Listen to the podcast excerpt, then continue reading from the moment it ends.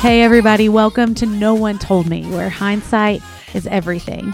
My name is Callie, and last week we got to talk about the value of writing down your thoughts, your feelings, everything going on in your life. Essentially, it was just time to bring out the old diary because our feelings are way bigger than they were back in seventh grade. I hope you tried it out, writing down your points of overwhelm, your tension, your gratefulness, your joy. It all just needs a place to go. So this week, we're going to take it just a step further. What would it look like to talk about all of those things? What would it look like to talk about all those things with someone who is trained and experienced in helping you drag out those boxes from the dark corners that you've stored them in for so long? Now, I don't expect this to be easy. But guys, listen, this conversation you're about to hear with my new friend Allison Cook, it felt like I was sitting on a couch across from her, tasking her with helping me navigate all the things I've spent years avoiding navigating.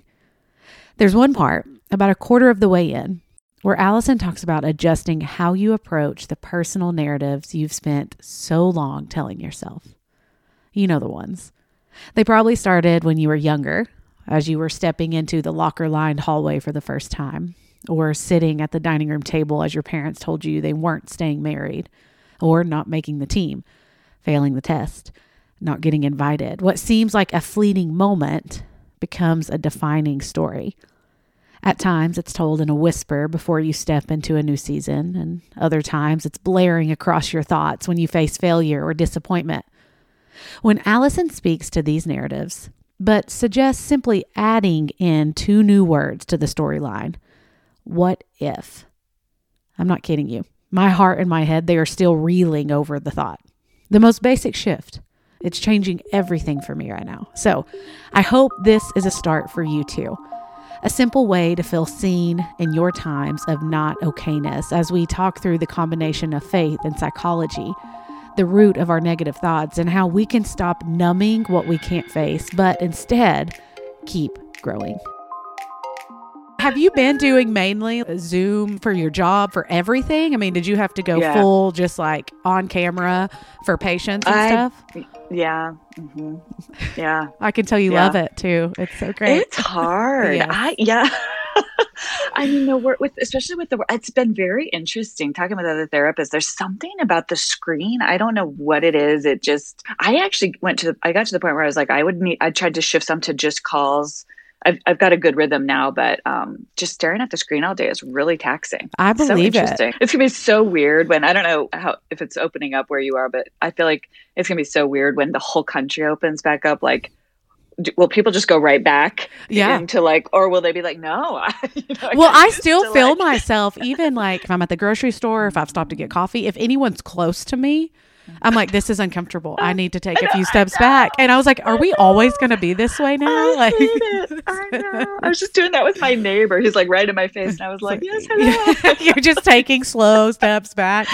Where where do you live allison? I didn't know well, we're in normally we live in Boston, but because Boston Boston closed down so much, my husband's company went completely remote. We actually I'm originally from Wyoming. Okay. So we've been living here. We I'm in Wyoming right now. We just brought the whole family out here and it it's been great because we can get outside. Yes. In Boston, we were just like, oh my gosh, we're going to go crazy. You couldn't go anywhere, um, right? I mean, oh, so closed down and there's just it's so it's so compact there's nowhere mm. to here we can go to the mountains we can go you know so it's it's yeah. really kind of saved us with we have older kids and so we just had to figure out some way to absolutely. That's what my husband and i actually talked several times about how we are thankful for where we live because it is so spread out. So are you all just mm-hmm. staying there indef- indefinitely or? Well, through the summer we're his company probably won't go back until they're saying now like september. And the cultural differences have been so fascinating right? Like yeah. we've just lived we, it, it's it's been really you know the there where people are very strict if you you know and here people are like ah! yeah I know. And so i have some friends who are actually in new york right now for work so they had to go up there and they sent me a picture and they're wearing two masks and they said there are COVID monitors who are walking around where they're setting up right now. And if you are within six feet of anyone, they tell you to spread out more. There's just yes. two different worlds that exist. And I don't know what to like. I love both of them, but they're very different. it's like I'm right here in the gray and everyone else is black and white. And I'm like, I feel good here. Like, I feel okay. Let's just all, yeah. Okay, so Allison, I haven't even told you how I found you. So the amount of people you can find on Instagram who have just like, if you can uh, curate your Instagram for your benefit, you know, like find people who are encouraging and who actually add value to your life. That is how I came upon you is your your post and your insight is so helpful that I thought I want to have a conversation with Allison. And it was actually you had just posted about spiritual bypassing, I think, which is something we'll probably get into here in a little bit. But Allison Cook is with us today. I'm so excited to have you, Allison. But you started out as a congressional aide in DC and you moved into some teaching and then you kind of settled into what you're doing right now as a counselor, an author, and a speaker. So how did you end up where you are doing what you're doing? How did you know that was even what you wanted to do?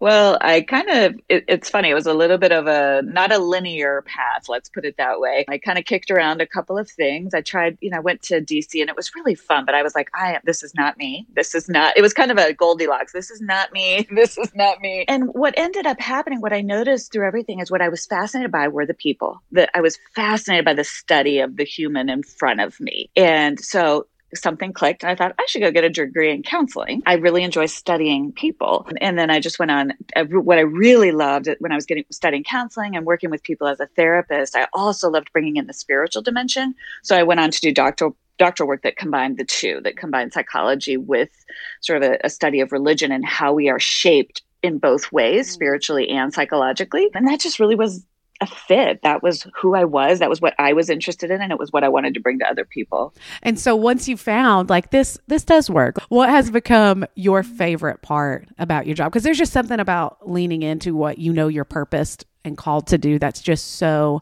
gratifying and satisfying. So what have you found to be your favorite part so far? I mean, I can honestly say I've never met a human being that God made, you know, just that I'm not just fascinated by. and so I have the privilege of, and that doesn't mean I want to be friends with every single human that Let I, me be know, clear. Right? Like, Let me draw a line here.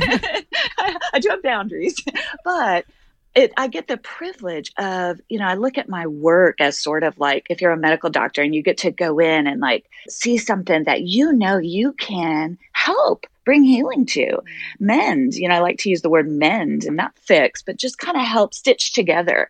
And so I get the privilege of these folks coming into my life where I get the honor of going, I think I can help you. I can put my finger on something that that that can help bring healing there.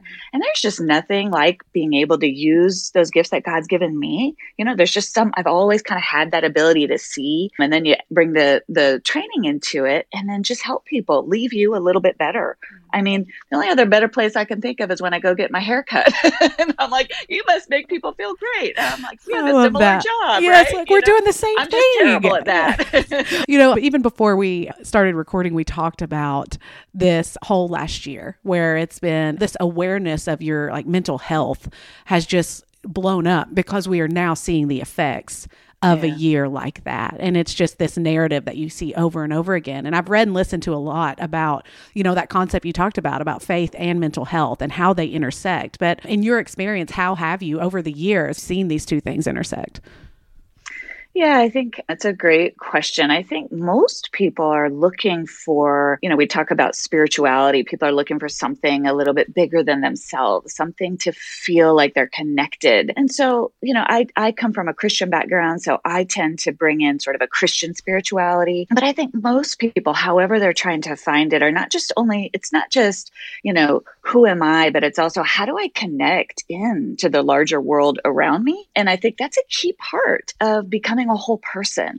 We have to heal what has been broken or wounded inside of us as a result of our childhoods, as a result of heartaches. You know, we all have a wound or two. You know, you don't go through this life without it, right? So you want it, the psychology is you're kind of working through those things. You're working through your marriage, you're working through your parenting, you're learning these tools, you know, that we don't learn in school, which we really desperately need. And then this the spirituality comes in that kind of gives you that like glimpse that there's something a little bit more that it's it, it all comes together somehow so i just love help helping people kind of connect to the both and the tools mm-hmm. the healing but also just this idea that you're not alone there's something more mm-hmm. I think one of the the anxieties a lot of people have in this is they hear what you're explaining and they're like, "Oh, I would love to talk more about that. I would love to share more about that." But they get a little nervous. Like you talked about how much you love seeing people and engaging with people, but people get nervous about that first encounter, Allison. You know, they're like, I don't even know what that's going to be like. Can you, and we're backtracking just a little bit here, but I want, I'm trying to think, what would I want to know? And I really would want to know what it's like when you sit down with someone for the first time, generally speaking, what you're not trying to get to the the heart of it in the first hour you're together, right? So, what does it usually look like for someone to come and sit down with you and say, "Here's what's going on." How do you help them walk through that? Yeah, at the very first meeting, you're just trying to get to know someone. Mm-hmm. And and I would just say to people if they're thinking about going to therapy or have never been to therapy, it's a relationship. And so you need to have a fit. And so I always tell people try a couple. If you go in and you feel like someone is just pushing way too fast and hasn't earned your trust, that's probably not a good fit for you. Mm-hmm. You get a say in it. You get to, so I, you know, my style is to really build that trust. Like, mm-hmm. hey, I just want to get to know you.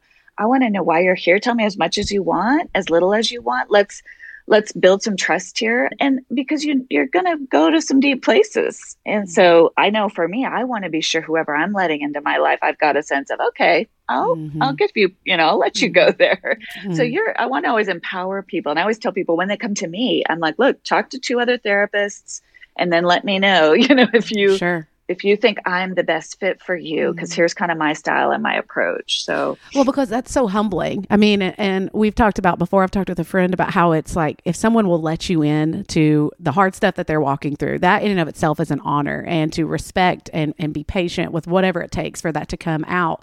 But admitting you're not okay, maybe that you need some help is the most humbling experience because you can at times just say, well, especially if you're a follower of Jesus, you can just say, well, I just need more faith. If I just just prayed more, or if I just did, you know, if I read my Bible more, I'm sure I'd be okay. So I shouldn't let people into this part of my life. So why is maintaining mental health so much more than that? Yeah, I I wish that's a you'll if you follow me on Instagram, I post about that a lot. I I really I I don't like that divide because I think that you know, we, and I do, I hear you. I had that a little bit initially. You know, even when I was studying it, I was like, I should have it all together. And it's like, actually, no. If you look at who Jesus went toward, you know, what, when he was on the earth, he went toward the people who were hurting the most. So we say um, in, in the book that I wrote, we talk about how he wants to go to those parts of you that are hurting the most. And those parts of you are the most vulnerable. And so they shouldn't be exposed to just anybody. They sh- you want to take those p- painful points, which we all have. Everybody has. You know, that's the other thing I want to de- just demystify. You know, everybody picks up a wound or two in this life. Mm. And some are bigger. We talk about big T trauma and little T traumas, just little things that can really lodge in your soul. You want to go to somebody who has some, you know, all to me, it's like if you had a broken arm, you know, you wouldn't go to a friend. You would mm. go see someone who knows how to mend that. Sure. And it's no different with these parts of our soul that get hurt and busted up and beat up and wounded. Mm-hmm. How do you, how have you seen the response been? Even I think to some degree, you're seeing the church kind of step into this mental health arena and trying to be better at partnering with people in it. And instead of just the, well, let's pray over it together, which again is an important factor of it. But when you are really struggling with your mental health, you do need more. And you wonder, okay, am I just a bad follower of Jesus? How have you kind of seen that play out? All you got to do is just say, "Hey, we'll help connect you to resources. You don't have to become, mm-hmm. you know, mm-hmm. the the psychologist. Mm-hmm. Just as you would send someone again to a medical doctor mm-hmm. who has a chronic illness. If someone's coming to you and their debilitating anxiety isn't going away, you know just just try not to stigmatize that understand there's now this whole science and this whole community that is a fairly recent discipline the field of mm-hmm. psychology that now knows so much about how the brain works and really bring healing with god's help mm-hmm. you know it, it's no different than god equipping the you know physicians who now know how to heal diseases that we didn't couldn't do anything about, you know, a few hundred years ago. Sure. It's the same in psychology. We've learned all this mm-hmm. stuff that is really, to me, I look at it as the part of the creative design of the human psyche. It, it works. Mm-hmm. It's beautiful. It has a bent toward healing. But when something gets broken, there are specific things that need to happen to go in there and help heal it. I, I, love that you keep comparing it to, you know, if you have a broken arm, you wouldn't go to your friend. Mm-hmm. And just like you said, God has positioned and gifted a lot of these incredible doctors to know the science of what they're doing to help mend you, to use your word that I love so much. But, you know, in reading about you, Allison, I stumbled upon a blog post that I connected with so much. It was the impact of negative thoughts. You started with just a simple definition of what negative thoughts are are and how they show up in our lives and where they usually originate from. Yeah. I mean, negative thoughts can be anything from there a lot of times they operate sometimes they're really conscious and people are really aware of them and i'm always like well, if you're really aware of your negative negative thoughts good for you because it's much easier to heal them when you're aware of them. Mm. what where they really get destructive is when they're almost subconscious below the surface and they're just kind of sneaking in there and it's anything from here are some common ones like no one has my back. I'm alone. Things never go my way. I'm a failure. No i I'll never get it right. I'll never be good enough. And you can just feel the energy of those. There are these messages that get lodged deep inside that kind of just, you know, linger, but they really impact the way that you go about your day. And we all have them in certain ways. Again, these are part of these. It's just really hard to grow up and not I always say pick up a wound or two. And that, that's where these messages, their faulty beliefs mm-hmm. come into play. And if we don't kind of acknowledge them and bring them to the surface, it's like a sliver. Again, you got to bring it to the surface before you can get it out. Mm-hmm. So those are just some examples of the common ones. And, and they're really, you, you know, you start to notice your own self talk and you'll be surprised at like, mm-hmm. oh my goodness even now still i'll be like oh my goodness there you know i have a couple that are very familiar that i've had for a very long time and i'm like oh there it is again what's going on with that. And that's so interesting that you can even, a lot of them start, I can think of ones that I've had in my head since middle school. I mean, mm-hmm. these are not that they formed in college or into motherhood. I would say like a new one came along with every season of life.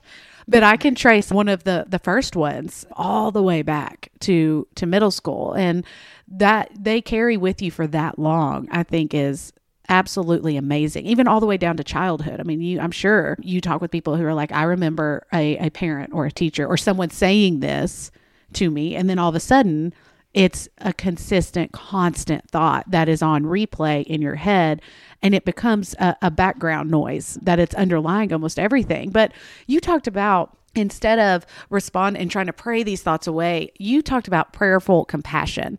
What are the yeah. differences in those two things yeah, the problem with when we try to pray it away or even will these thoughts away is then we're not getting the healing that those parts of us need. And so what happens, what what again the science is is teaching us, it's just amazing in the neuroscience field and developmental um, psychology is that these are small traumas or big some of them are big traumas but even little traumas like getting left out as a child what happens is your brain, you make sense of that by creating a story.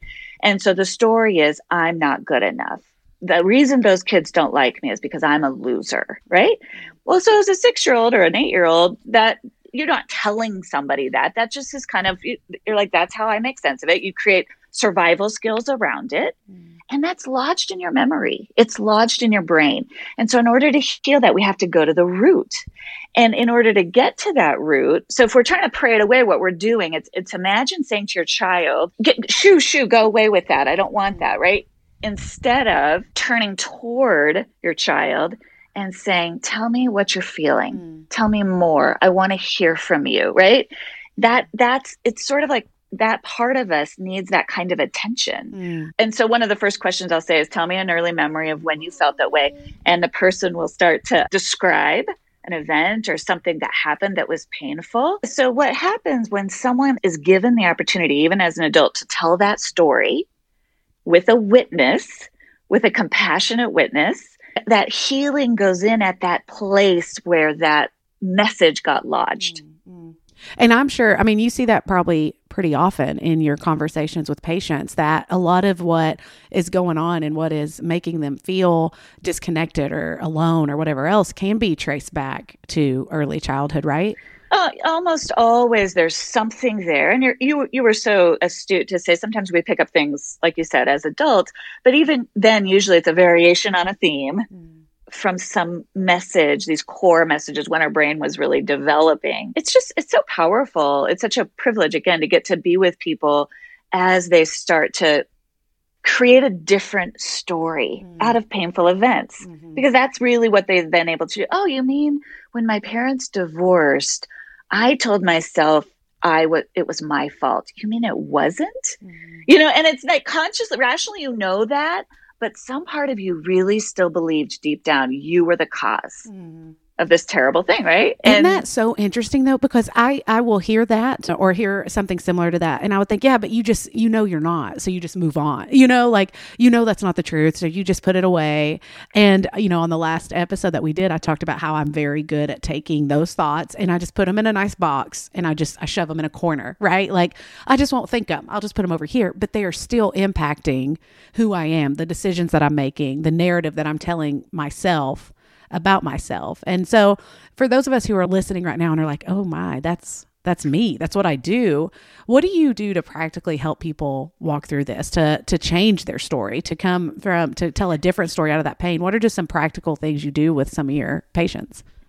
Yeah, I mean, first of all, what you if, when you're able to identify those thoughts and compartmentalize them, that's actually really lovely and that's really a great strategy to kind of keep yourself focused, telling yourself the truth. I think one of the next things you can do again is this sort of compassionate witness, which is begin to kind of inventory. Where did that kind of what I was saying? You can kind of go through a list of questions that we talk about in, in my book, which is wh- when did I pick up that belief? And this is that compassion. I talk about getting curious. Mm right? You're, you're starting to kind of not judge, not censor, not like, oh, I wish I didn't have it. Instead, kind of bringing it out in front of you, going, I wonder where that came from. Mm-hmm. Because as you get curious about it, you actually start to what we call differentiate from it. And you realize, oh, it's possible there's another narrative. Mm-hmm. And so, but but before you can bring in that new narrative, you got to get to know the old one and where it came from. Mm-hmm. And so, kind of asking yourself, what, where did that come from? Where did I pick it up? What do I really think is true? The other thing I'll do is you got to move from head knowledge down to core knowledge. So, what I we can tell ourselves the truth on a cognitive level, and you can, if you could see me, you could see I'm look, just pointing at my brain, right? That's one level. But then the next level is what feels true. Mm. Mm-hmm. And you got to notice, wait, okay, I know that's true, but it doesn't feel true. What mm-hmm. feels true is I'm a nobody. yeah. And you just got to notice, okay, that's interesting. So what, and I'll, t- I'll tell people take baby steps. Don't immediately go to, you know, you're a precious in God's sight. If that doesn't feel true, go to, I, God, I, and this is where I talk about inviting God into the prayerful part of it. I, I don't think it's true, but it feels true. Help me. And then maybe the next step is just to say, I'm open to what if I, the magic, what if it's not true? Mm. And that's as far as I can get, but that mm-hmm. feels really different mm-hmm. because you want to get it at that feeling, that core level. That is, I mean, even when you just said it, the what if, and you said it's almost like this magical question, but it is just something as uh, as small as that. Those two words at the beginning. Okay, what if it's not true? All of a sudden, you see all these possibilities that you would not have seen otherwise. And then you can go to, I just did this the other day with a, a thought in my own mind. What if, what if I am blank? What if? I don't know. I'm not there yet, but what if I really am good enough, you know, whatever the thing is. Yeah, sure. And it's just, just, that permission. And you you could just feel the whole all the neural pathways open up. You can. It's so true. So the book, you've mentioned it a couple times, Boundaries for Your Soul. You wrote it, I think, what, two years ago? And what I'm curious about is because you get so practical in it, here's here's where you're gonna start and here's where I want you to go. How did you notice that there was a space that needed this book? I mean, what kind of inspired you to say, people need this? They need these practical steps. They need to start asking themselves these questions. Yeah, it was really, uh, in some ways, it's a based on a model of therapy called IFS, which is known, and it meant we, we adapted it for, for a Christian audience and, and kind of integrated it with Christian spiritual practice. But it's really what helped me you know, I had been in studying there, you know, a therapist studying psychology, and so much of it was staying at a cognitive level. And that wasn't really changing my experience of myself. And so when I encountered this model, it was the first thing where I, I did just kind of what, what I was walking you through of like bringing it into the core of my being. Mm-hmm. And so that's where I was like, this is powerful. And I so wanted other people to have that experience of really deep inner change, not just kind of changing out one thought for another, but not really f- feeling differently inside. Mm-hmm. I think the title alone it was enough to pique my interest personally is boundaries for your soul.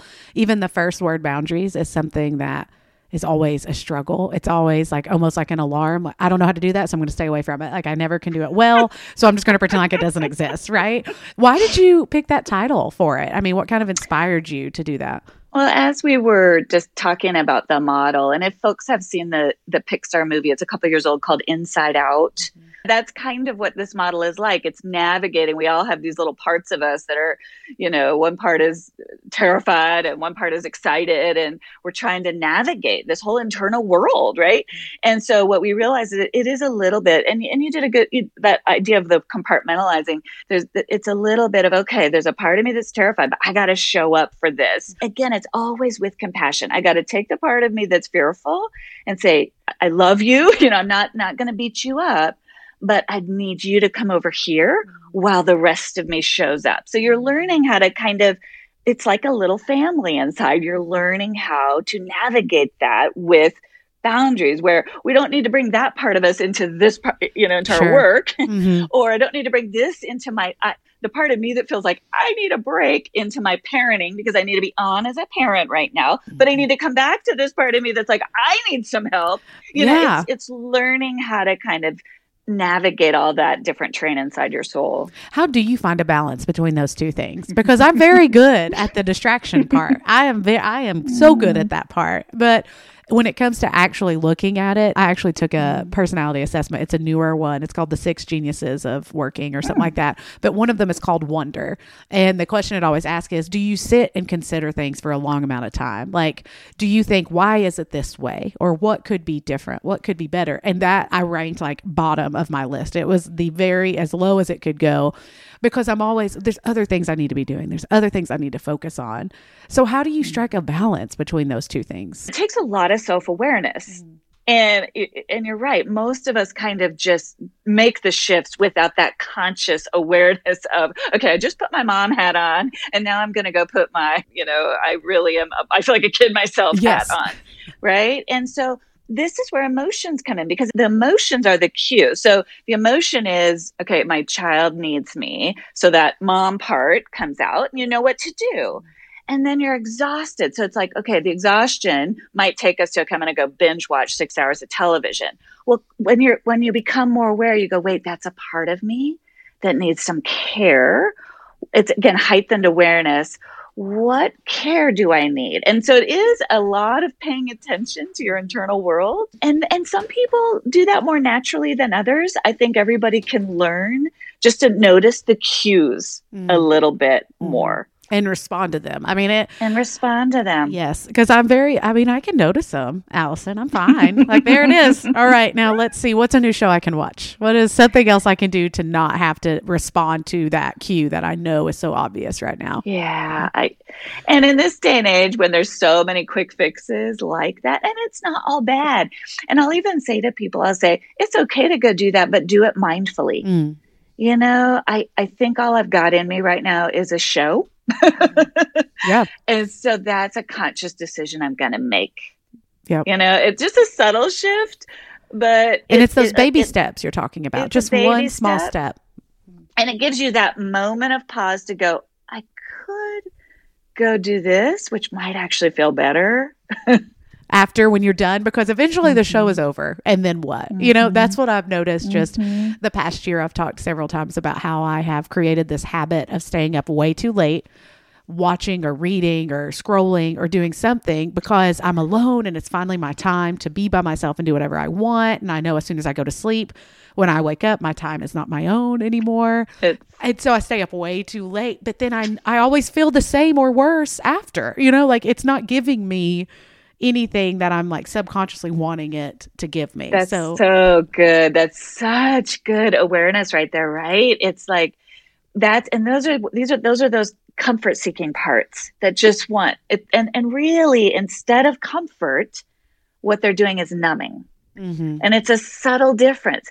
And and numbing doesn't give us that comfort that we actually need or pleasure mm-hmm. that we actually need mm-hmm. and it's a subtle difference but it's and so it's it's learning to go oh i what I, I want something that feels good and i need something that feels mm-hmm. good and and and you know it can be the tv it can be a bottle of wine whatever it is is gonna it's going to give me an instant thing, but it's not going to actually more deeply. And so then we got to do the work of going, what is that comfort I really, really, really need? And it yeah. might be a good cry. Sometimes mm-hmm. it's a good cry. Mm-hmm. Sometimes it's just going in the bathroom and shutting the door and locking it and sitting in the bathtub, like just crying. You know, sometimes it's the only way to get away from the children. Like it's my or only safe place. It, it, putting on the music that you want to listen to, yep. right? Mm-hmm. That gives you that emotional space. But you, you just that just even the self awareness of what you just said is so beautiful and lovely that you're aware of it. Mm. Oh, I'm also now putting it together. They I read an article the other day that said The Office was like the top show across all platforms, and I'm like, people just wanted something that made them laugh. That they it's that comfort piece that you're talking about. Totally. Yes.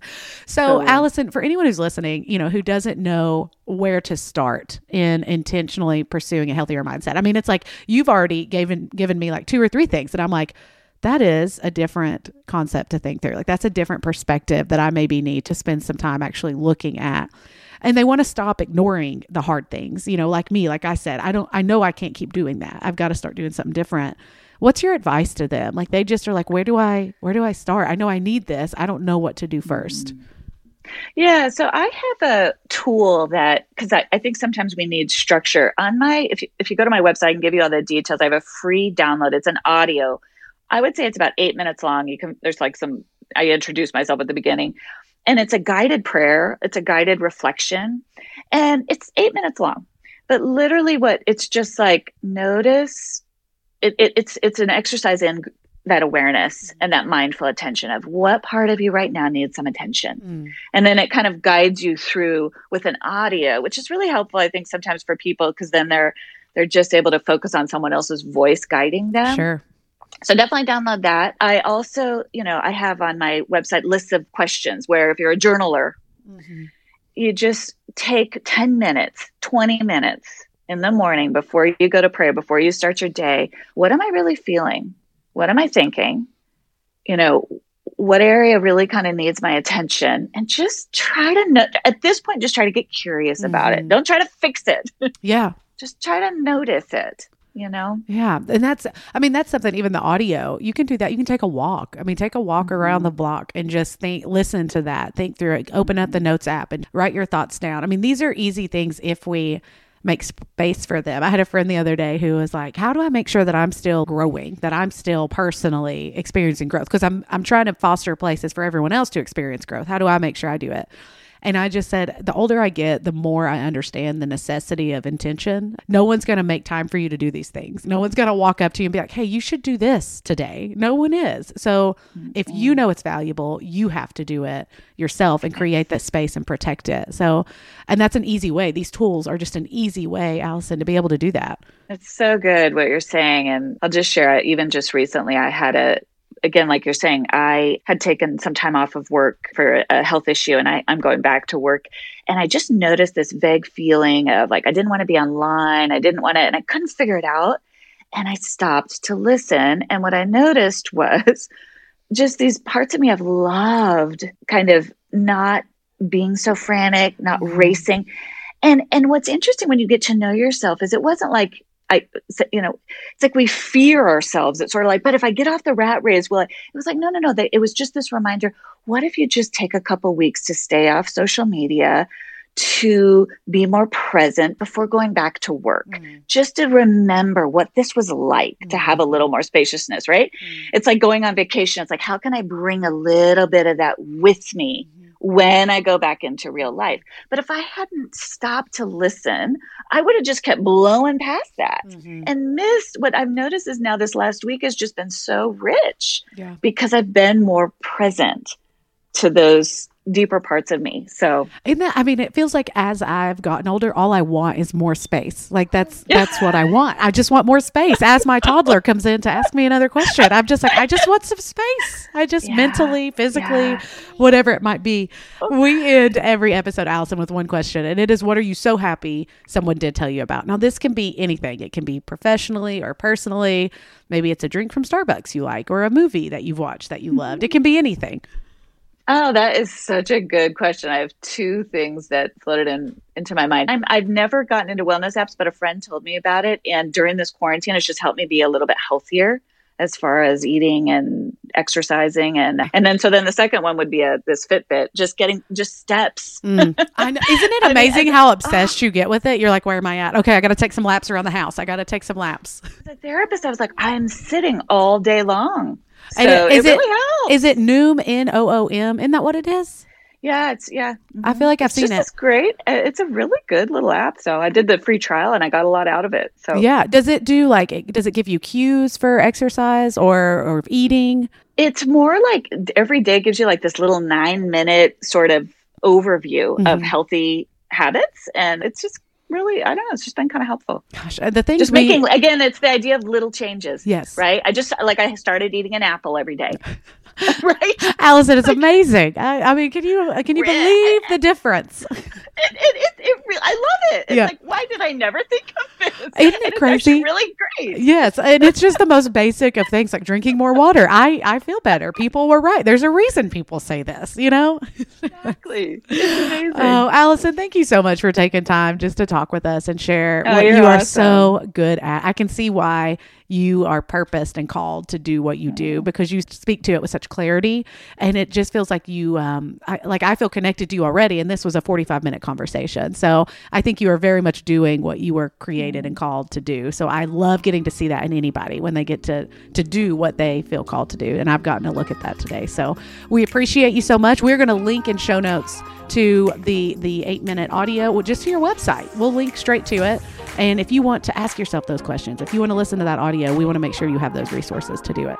All right, Allison, I think you need to go out and like find a buffalo. Do they have buffaloes in Wyoming? yes, we do. I just saw one yesterday, actually.